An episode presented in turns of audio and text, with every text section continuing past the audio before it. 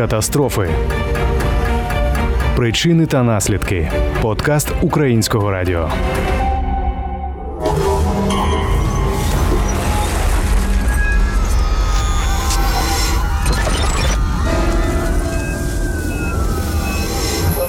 Тривають пошуки двох місцями до 4 балів.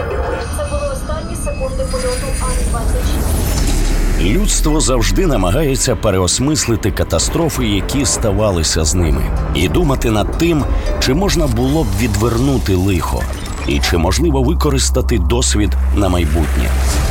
Саме тому ми заглиблюємо вас в історію великих катастроф, що ставалися за часів незалежної України.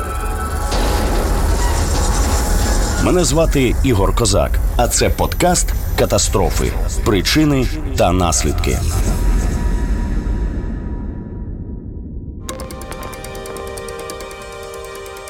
Нечасто, напевно, ми замислюємося над тим, як, чому, якою ціною в певному місті з'являється якийсь дорожній знак чи розв'язка. А от мешканці Марганця навряд чи забудуть історію виникнення одного мосту. Та й не тільки вони, а й вся країна. 11 років тому під Марганцем, що на Дніпропетровщині, з'явився новий міст через залізничні колії. Його ціна 45 життів. Найбільша ДТП за роки незалежної України. Це сталося вранці 12 жовтня 2010 року на околицях міста Марганець. З боку села Городище, що є майже частиною Марганця, по маршруту Городище Поліклініка їхав жовтий рейсовий автобус Еталон, ущент переповнений людьми. Це був пільговий рейс. Міська влада зробила декілька таких для безкоштовного перевезення пенсіонерів. Саме тому маршрутка і була заповнена під зав'язку, в основному бабусями і дідусями. Більшість збиралися на ярмарок, який щовівторка проходить на базарі біля автовокзалу. Приблизно о 9-й автобус під'їхав до залізничного переїзду. В цей же час колією їхав електровоз. Як пізніше опишуть очевидці, маршрутка спершу зупинилась перед переїздом, а потім, попри попереджувальні сигнали, рушила прямо під електровоз. Уникнути зіткнення було неможливо. Потяг протягнув автобус майже 300 метрів і лише тоді зміг зупинитися. Від маршрутки залишилася купа металевого брухту. Розповідає Степан Шубак, який на той момент був заступником керівника Нікопольської дистанції колії регіональної філії Придніпровської залізниці. на залізничному переїзді 116 кілометра, це Нікополь Марганець, сталася, напевно, найтяжча за весь період незалежності України ДТП, де водій рейсового автобусу по маршруту Городище Марганець, порушивши правила дорожнього руху через переїзд, поїхав на позаборонні сигнали звукової та перезної сигналізації. Внаслідок ДТП було загинуло тільки можна послухати 42 людини і 8 травмовано. На жаль, якщо в цей час це було рано 9 годині. Коли поступила ця інформація, всі були, звісно, зразу не знали, що це за ДТП. Ну, попало, ну, а автобус да, і попав. Понятно, що всі зібралися, поїхали на місце, і те, що всі побачили, це був ужас. І, на жаль, навіть на сьогоднішній день, коли я ото зараз е, розмовляю, ну якось по тілі мурашки побігли. 38 людей загинули миттєво. До місця події почали збігатися люди, які почули звук удару. Перші очевидці, побачивши страшну картину, викликали швидку. Медики, які приїхали на місце події, були трохи розгублені. Кому першому надавати допомогу? Тих, хто вижив, забрали до лікарні, але за чотири дні число жертв зросло до 45. Серед загиблих троє дітей. З усіх пасажирів вижили кілька людей, які останніми заходили в автобус і під час зіткнення повилітали через вікна в бік від напрямку руху електровоза. Це була найбільша така аварія за часів незалежної України. Наступний день оголосили днем жалоби. Наталя Гавронська, директорка місцевої школи номер 5 і досі пам'ятає той день у деталях. Вона теж збиралася сісти в ту маршрутку, але не вистачило місць. А я вже стояла і всі влізли, а я ж пропускала людей, там бабушки всі. А потім я дивлюся, вже ну вже нема куди там лізти. І жінка ще за мною там якась стояла жіночка. І вона каже, зараз буде шахтовий. Ну думаю, шахтовий то шахтовий. Сумку подивилась, у мене блокнота немає. То я вернулась по блокнот. Вернулася, зайшла в школу, взяла блокнот, пішла на автобус на шахтовий сіла. Шахтовим проїжджаємо. Там переїзд, що цей. Проїжджаємо переїзд, дивимося, що там що то таке происходить, непонятно що. Я потім, коли приїхала у відділ освіти, та вони стояли, переживали, де я. Бо в мене телефон чи не на зв'язку він був, я не знаю, я не пам'ятаю. Я приїхала, і потім Ніколай Іванович мені каже, Наталя Миколаївна, їдьте додому, у вас там страшна трагедія. І от мене на таксі довезли, і таксіст із мене і грошей не брав. Про аварію пояснює Наталя Гавронська, дізналася не одразу. Але саме їй довелося однією з перших приїхати на місце аварії, щоби впізнати загиблих і повідомити про це їхнім близьким та рідним. Серед загиблих вона побачила трьох дітей зі своєї школи. Один із хлопчиків їхав разом із дідусем і бабусею на базар. Вони всі загинули, розповідає Наталя Гавронська. І діти з школи були. З першого класу був хлопчик, бідняк з п'ятого класу. А Антон він нашу школу закінчив 9 класів і пішов у сьому школу. Я ж вернулася в школу, і ми ж тоді пішли. Оцей поїзд ж протягнув маршрутку практично до школи туди під мост. І ми пішли ж туди дивитися, хто помер. А люди отак лежали всі в рядочок. Багатьох не могли ж е, опізнати, кому сообщать людям. Серед очевидців трагічної події була і Ірина Козлова, яка сьогодні очолює прес-службу Придніпровської залізниці. А тоді працювала в прес-службі управління Міністерства надзвичайних ситуацій в Дніпропетровській області. Я дуже добре пам'ятаю той день. Я пам'ятаю, що у нас взагалі у МНСників є такий термін, як резонансна подія. Резонансною подією вважається подія, де загинуло дво, двоє і більше людей. От я пам'ятаю, що того дня вранці прийшло повідомлення про те, що під Марганцем на переїзді сталася резонансна подія. Є двоє загиблих, а можливо і більше. І ми, звичайно, стали збиратися прес-служба для виїзду на місце події. І от поки ми збиралися, стали надходити повідомлення, що загиблих там четверо, шестеро, восьмеро. І ми вже зрозуміли, що сталося щось таке надзвичайно серйозне, неординарне, дійсно резонансне. Працювати було того дня край складно. По-перше, така резонансна подія з такими численними жертвами вона привернула увагу е, багатьох змі, тому постійно телефонували. Ну і з іншого боку було вкрай важко працювати, тому що е, ви розумієте, що е, на місці загибелі людей, особливо якщо загибель людей відбувається в населеному пункті, там у будинку, або як це як, якось цей випадок біля будівель, де мешкали ці люди, то звичайно е, зібралися родичі, сусіди, близькі, які там намагалися прорватися до місця події, е, плакали. Там потрібна була допомога медиків. Там працювали на місці наші психологи, тому що потрібна була психологічна допомога. От і поєднувати в в собі, ну скажімо так, професійний бік е, справи, коли треба зробити свою роботу. А з іншого боку, ну ми всі живі люди і були теж звичайно вражені цією трагедією. То ну такий був дуже дуже складний день. Ну для мене дуже складний день, тому я його добре запам'ятала. Серед загиблих був і водій маршрутки Микола Гречко. Йому було 56 років. Раніше місцеві мешканці за ним нічого незвичайного не помічали. Постраждалі, які вижили після аварії, розповідали потім журналістам, що люди в маршрутці бачили електровоз, який наближався, і кричали про це водієві. Проте він їх ніби не чув.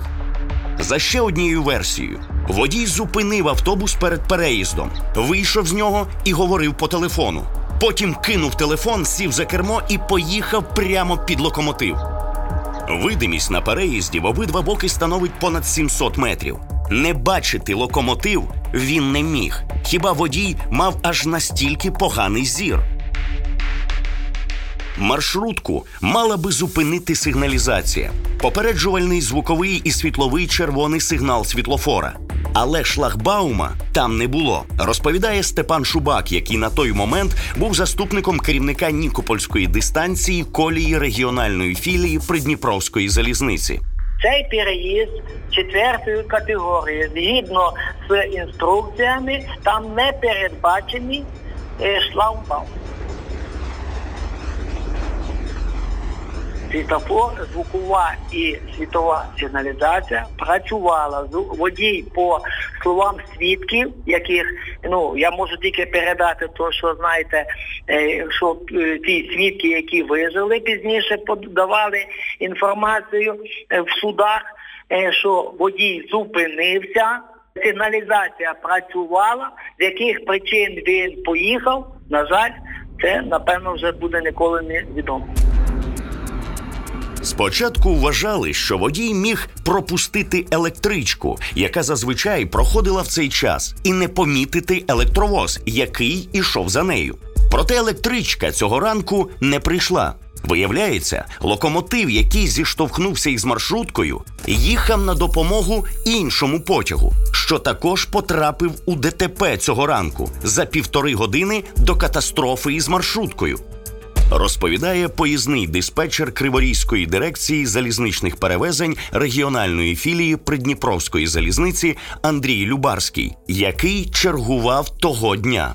Ну, це якраз при прийомі чергування. Поїзд, який їхав з направлення Запоріжжя на перегоні е, Канцеровка, блокпост 150 кілометр. Була здійснена аварія спочатку. Поїзд грузовий. Е, на переїзді був трактор, який переїжджав колію зі смертельним наслідком водія. І після цього локомотивна бригада інструктора з депо Нікополь виїхали на 11-му локомотиві для оказання допомоги поїзду, який попав в ДТП на переїзді. І цей різьйонний, і цей локомотив, який їхав на на допомогу поїзду, який стояв на переїзді і потрапив в ДТП в аварію, Доказати допомогу для виводу поїзда з перегону. Ну і також, звісно, і коли він слід слідував на станцію Маринець в цей момент якраз і була здійснена аварія маршрутним таксі на переїзді до чи- 116 кілометра перегону блокпосту 14 станція Маргані. За впливовими наслідками У ДТП, про яке розповідає Любарський, загинув 65-річний тракторист. Згідно з офіційною інформацією лінійного відділу міліції станції Запоріжжя 1 машиніст потяга бачив трактор, що зупинився пропустити потяг. Але коли до локомотива залишилося метрів 100, трактор раптом рушив на залізничну колію. Зіткнення було неминучим. Локомотив потяга при цьому зіткненні був настільки пошкоджений, що вимагав заміни. Як з'ясувалося, саме тому зі станції Нікополь на місце аварії і вирушив резервний електровоз, який в результаті і зіткнувся з маршруткою.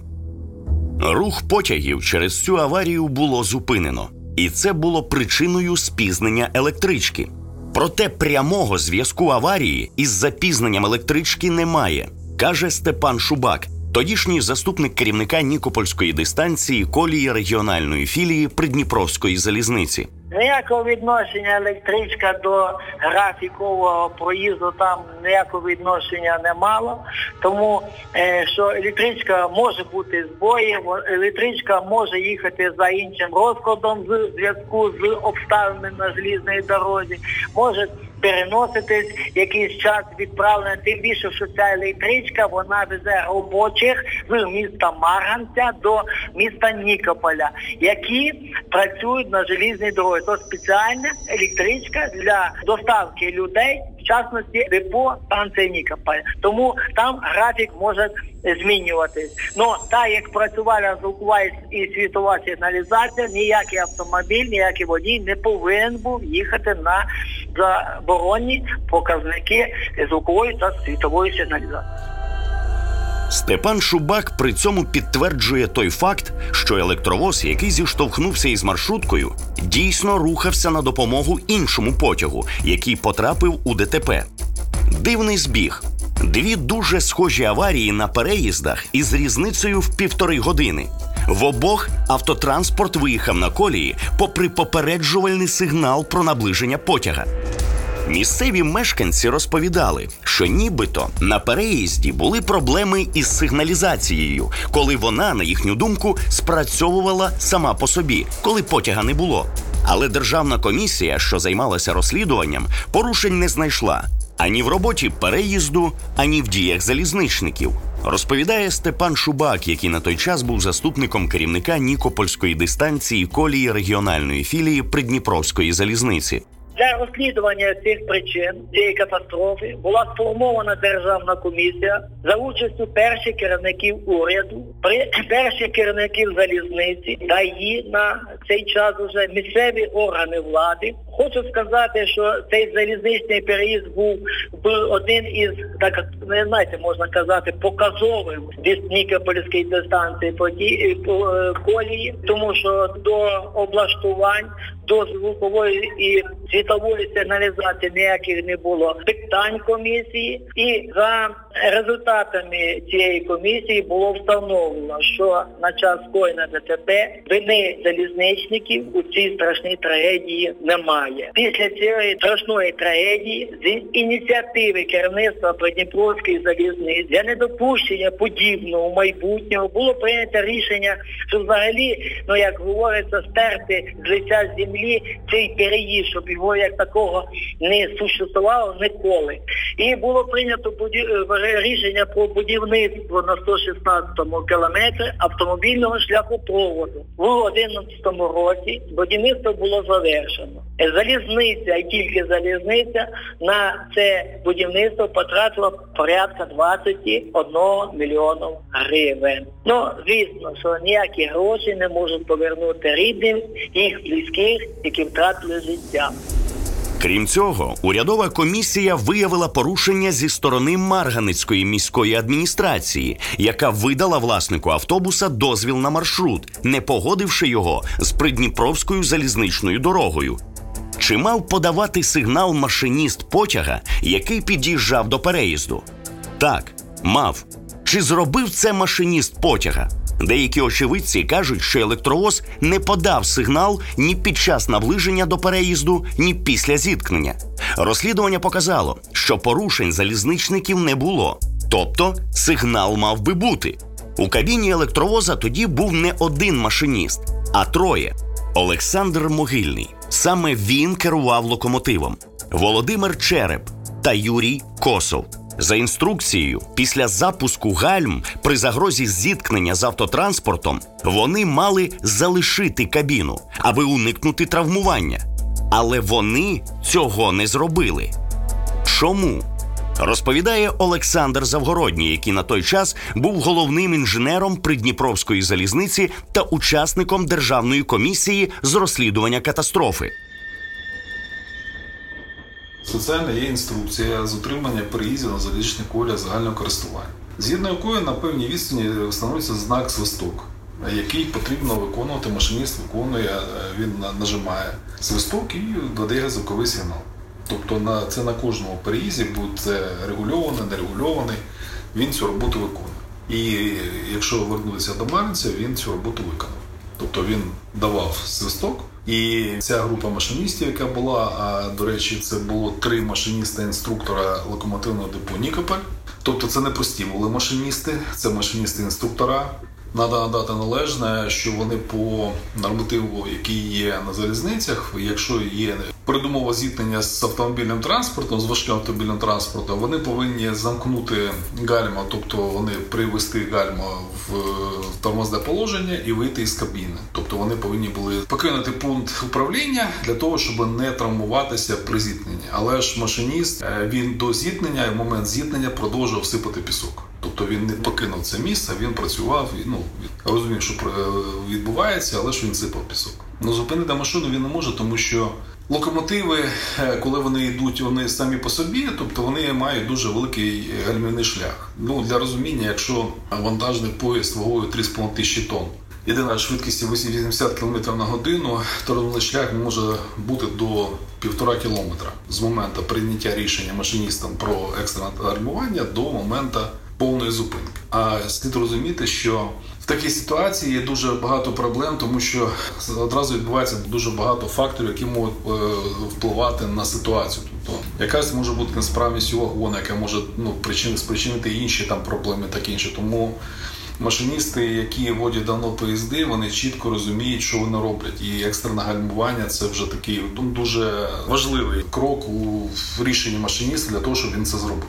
Але ж ці хлопці зробили і сипали пісок до моменту повної зупинки. Від приїзду 200 чимось метрів протягнуло цей автобус.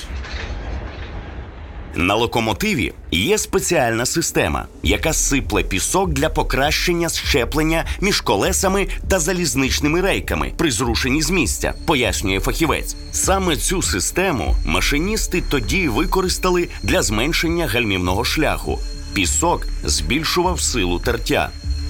Після аварії всі троє машиністів проходили тривалу реабілітацію і згадувати деталі події не хочуть, говорить прес-секретар Придніпровської залізниці Ірина Козлова. Ось ці три машиністи, які знаходилися в кабіні, вони пройшли тривалу реабілітацію. Фактично на півроку вони е, не не брали участь, не працювали. А ну за їх здоров'ям наглядали психологи, лікарі, тому що ну саме розумієте, це дуже складно. Міліція, адже поліції тоді ще не було, відкрила кримінальну справу. У процесі розслідування з'ясувалося, що із трудовими відносинами Миколи Гречки, загиблого водія маршрутки, були великі проблеми. Точніше, офіційно їх не було, адже власник автобуса, якого допустила до роботи місцева влада, їх не оформив, не провів водієві жодного інструктажу. Останній обов'язковий медогляд водій проходив у 2004 році і раніше був позбавлений права керувати всіма видами транспортних засобів строком на один рік. Одразу після аварії власник автобуса, який найняв цього водія, втік, очевидно, саме через численні порушення трудового законодавства. Його оголосили в розшук і спіймали за три роки в білоруському Бресті. Генпрокуратура України тоді домоглася його екстрадиції. Винуватець отримав 5 років позбавлення волі. Суд також заборонив підприємцю займатися діяльністю, пов'язаною з перевезенням пасажирів автомобільним транспортом строком на 2 роки. Хоча прокуратура вимагала більш жорсткого покарання. Чи отримали покарання місцеві чиновники, які працювали із власником автобуса, невідомо. За кошти української залізниці прямо над місцем аварії побудували автоміст, який також має перехід для пішоходів. Крім того, за кошти залізниці відремонтували лікарню та поліклініку. Вони розташовані в одній будівлі, але на час аварії заклад був не готовий прийняти таку кількість постраждалих. Крім того, за рахунок Укрзалізниці постраждалим і їхнім сім'ям виплатили компенсацію. Якщо вини Укрзалізниці в аварії не знайшли, то чому тоді компенсації та ремонт лікарні здійснювалися за її рахунок? Пояснює Ірина Козлова, прес-секретар регіональної філії Придніпровської залізниці. Це не незважаючи на те, що ми не були винними в аварії, виконуючи урядові рішення, ми після аварії побудували автодорожній шляхопровід неподалік місця аварії. Ми відремонтували капітально Марганецьку міську лікарню, яка на момент аварії, як з'ясувалося, була не готова приймати таку кількість постраждалих із такими травмами. Ми виплатили матеріальну компенсацію шкоди. Заподіяною джерелом підвищеної небезпеки ми компенсували цю шкоду загиблим і родинам постраждалих. Мова йде про мільйонні суми. Це будівництво і капремонт. Це були відповідні доручення, відповідні урядові рішення, і ми їх виконували. Що стосується компенсації матеріальної шкоди постраждалим і родинам загиблим, є такий юридичний термін, як джерело підвищеної небезпеки. Джерелом підвищеної небезпеки є діяльність пов'язана з використанням та утриманням транспортних засобів, які створюють підвищену небезпеку.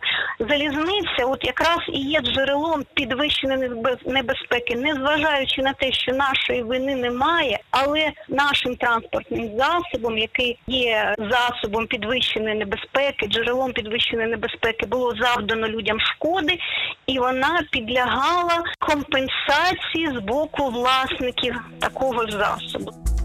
Після катастрофи не лише на Придніпровській, а й по всій Укрзалізниці перевірили всі переїзди. Чи допомогло це якимось чином передбачити аварії?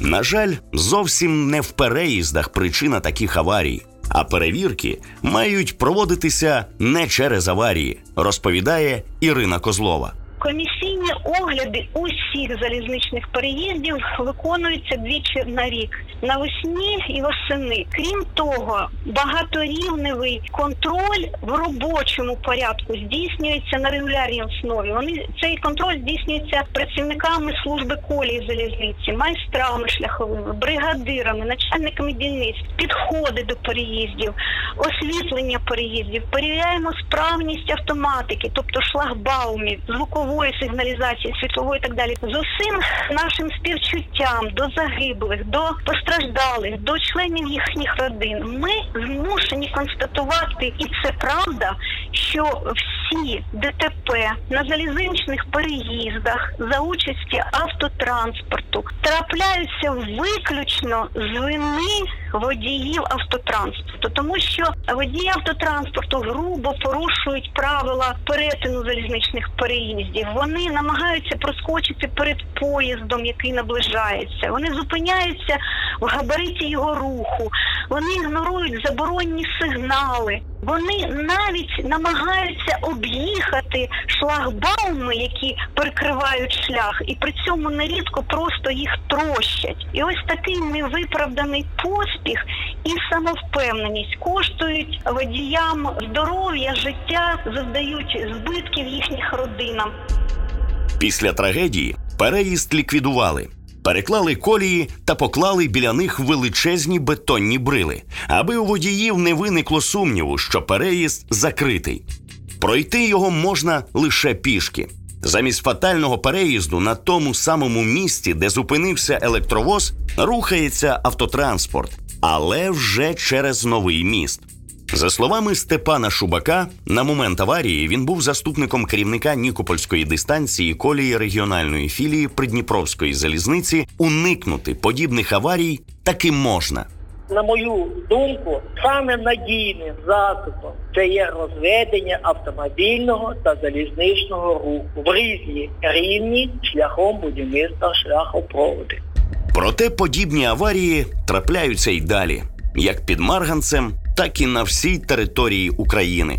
Олександр Завгородній, нині голова експертної ради Всеукраїнського центру реформ транспортної інфраструктури, а на той час головний інженер Придніпровської залізниці, був учасником державної комісії із розслідування катастрофи на переїзді під Марганцем. Вини залізниці в аварії фахівець не бачить, а людський фактор, який мав місце саме в момент аварії, передбачити було неможливо. Водій е, автобуса розпочав рух при закритому червоному показнику світлофора і він порушив правила дорожнього. Він виїхав прямо перед поїздом. Машиністи, які були е, на цьому локомотиві, вони не могли зупинити потяг, хоч і дуже швидко. І той тормозний шлях, який там був перед 300 метрів, він якраз і спричинив дуже важкі наслідки цієї трагедії. Тому передбачити, що цей водій зрушить з місця, ну це було дуже складно. Але виникає питання: чи змінив би хід історії простий шлагбаум? До речі, на цьому переїзді він був колись. І шлагбаум, і будку з черговим зняли десь у 1985 році з метою економії коштів. Одразу після аварії тодішній прем'єр-міністр закликав розробити так звану програму із попередження аварійних ситуацій. Вона мала включати облаштування переїздів, зокрема автоматичними шлагбаумами, і навіть передбачала встановлення охорони. Також було висловлено необхідність посилити вимоги до фізичного і психологічного стану водіїв, які виконують пасажирські перевезення. Чи вдалося це тоді реалізувати, розповідає Олександр Завгородній. Обладнати кожний переїзд, поставити там шлагбаум, це на даний час технічно неможливо. Була програма, яка була зроблена у 2010 році, згідно якої було потрібно побудувати там більше двох десятків розв'язок на різних рівнях на переїздах, які дуже е, проблемні, але ж з 10-го року ця програма не виконана. Практика за кордоном така ж сама, яка і в нас. Тобто вона майже не відрізняється від того, що в нас є. А за кордоном в більшості держав Східної Європи це встановлюються шлагбауми.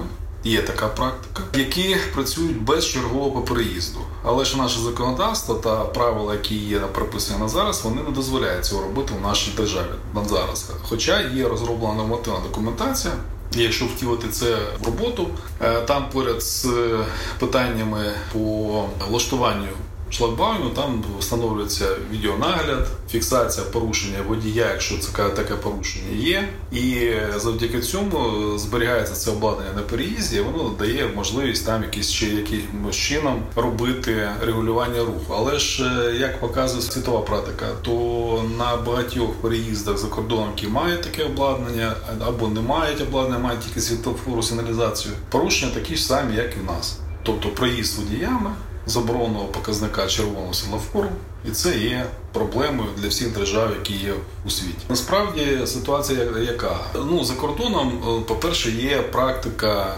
навіть не практика, навіть система. Можна побачити навіть у Польщі, коли є затор. І ніхто не їде ні по правій е, полосі, ні по лівій полосі. Вони стоять і чекають, поки їм дадуть рух. А в Україні чомусь це дуже така суперечлива ситуація, тобто їдуться по правій полосі, по лівій, по двох правих смужках. Тому на, насправді нема е, культури водіння, яка є за, за кордоном. Тому на зараз я вважаю так, що якщо не буде кратися цей водій, який їде на красне світло, а насправді є така практика на тих переїздах, які де працюють наші робітники залізничного транспорту, вони фіксують номера автомобілів, які є. Вони повинні передавати до поліції ці номера, але ж є декілька випадків за останні 5 років, коли на чергових по переїзду було зроблено напад е, після того, як черговий по переїзду показав ці машини, які ну перетинали на червоний сигнал світофора. Якщо ви бачите, оцю тут е, якраз у Києві дуже багато є переїздів, на яких з'явились решітки. На приміщеннях чергових стоять решіточки. Тобто для того, щоб не можна було добратися до цього чергового приїзду. Тому о, насправді ситуація з фіксацією е, порушника в автоматизованому режимі вона навіть е, більше дасть результат ніж те, що зараз робиться ну у нас е, на цих переїздах. Ну а по-друге, залізниця повинна займатися все ж таки тим питанням, щоб вона зробила ну на тих більшості переїздів, які є проблемними, щоб можна зробити було двохрівнені розв'язки. Тоді буде менше порушень, буде буде менше ДТП і такої інше. Сьогодні в Україні понад 10 тисяч переїздів, з яких фізичними перешкодами, шлагбаумами обладнано трохи більше півтори тисячі, там, де є інтенсивний рух. А от чи потрібно більше мостів для автомобільного транспорту та пішоходів, як це зробили в Маргенці? Олександр Завгородній ставиться до такого рішення проблеми скептично. Насправді там нема потреби в, в тих було технічних рішеннях, тому що таких приїздів насправді в Україні декілька тисяч. І якщо будувати в кожному місті міст і формувати його роботу, Я там декілька років назад, 2-4 роки був у місті Марганець і просто заїхав. Подивитися, як воно ну, те, що побудували, як воно зараз там знаходиться, остальне. Ніхто його не експлуатує. Тобто залізниця його побудувала, це міст належить місту, тобто він ніякого відношення до залізниці він не має. І якщо міст він там знаходиться в більш-менш нормальному стаді, то підходи заросли там вище мене бур'яни ростуть на цьому переїзді, і воно таке ну дуже дуже погано виглядає насправді. Тому е, то було рішення прийнято, ну як кажуть, ну дуже гаряче, да, тут потрібно було дуже швидко показати роботу, там таке все інше. Але я вважаю, що ну мостами не вийдеш з цього питання. Переїзди є на всіх залізницях світу. І вони є в кожній державі, на будь-якому континенті, і все залежить від того, як люди виконують вимоги правил нормативів. Після цієї жахливої трагедії в Марганці, коли будували міст, то на переїзді Е, було сформовано таку ситуацію. Переїзд був закритий, автобус довозив їх до переїзду. Потім люди переходили на іншу сторону, там забрали інший автобус. Так навіть за такою системою, при наявності поста поліції постійного в кожної доби там 20-30 було порушника на дуже маленьке місце, яких які хотіли проїхати тільки таким чином, як вони хотіли проїхати. Тому сама головна ситуація це відповідальність водія за те, що він порушив. За кордоном за порушення проїзду це дуже великий штраф. У нас е, нема такої фіксації, а за кордоном майже всі приїзди вони обладнані системою відеоспостереження. І вона в автозовому режимі вона розшукує порушника, видає йому штраф, і він дуже должен подумати, е, порушити ну, наступного разу чи не порушив. Від аварії на переїздах іноді не рятують навіть фізичні перешкоди. Та й не тільки на переїздах а й поза ними. Про катастрофи під Марганцем тоді розказали через усі можливі медіа. Попри це, наступного дня, 13 жовтня, схожа аварія сталася на переїзді в селі Тарасівка під Києвом. Автомобіль швидкої, який віз вагітну жінку в пологовий будинок, виїхав на закритий автомобільний переїзд, що охоронявся, і був збитий локомотивом пасажирського потяга Київ-Трускавець. Загинули жінка, її чоловік та лікар.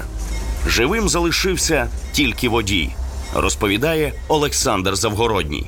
Не тільки є проблема на переїздах, а навіть є така ситуація. От є така статистика, в якій написано, що допущено ДТП на залізничному транспорті, зіткнення автомашини з потягом за межами переїзду або водій в'їхав в поїзд всередину поїзду. Тобто, що він думав, коли вже там пройшло 20 вагонів, а він в 21-й вагон заїхав машину. Тобто у нас дуже багато таких випадків в Україні. Зараз кількість зменшена, тому що дуже зменшена кількість поїздів. А завдяки цьому зменшена кількість травмованих або загинувших на залізницях. Але це дуже велика проблема, і вона має не тільки культурні коріння, а вона ще має те, що ми не розвинуті стосовно інфраструктури. Таких аварій, як тоді під Марганцем, де загинуло стільки людей, більше не було. Але ДТП на залізничних коліях трапляються і досі через необережність та порушення правил безпеки. Ця історія, як і більшість катастроф, це сукупність людських факторів, починаючи від наймання водія із нібито дрібним порушенням трудового законодавства. Що ж, воно коштувало майже півсотні життів. Припустимо, у водія маршрутки був поганий зір, що вдалося приховати. Але крім цього водія, є й інші із хорошим зором і бажанням просто проскочити перед потягом, говорить Ірина Козлова, прес-секретар Придніпровської залізниці. Факт, що е, багатотонний рухомий склад миттєво зупинити технічно, фізично неможливо, тому що гальмівний шлях становить близько кілометра, і дуже важко на око оцінити наскільки близько від тебе поїзд, як він швидко буде рухати, ти і здолає відстань, яка між між тобою і цим поїздом. Тому просто ну треба не спішити нічого не варте безпеки.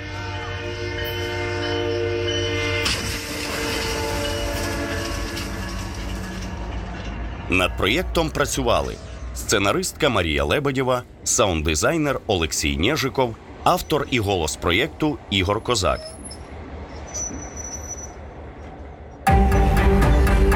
Катастрофи. Причини та наслідки. Подкаст Українського радіо.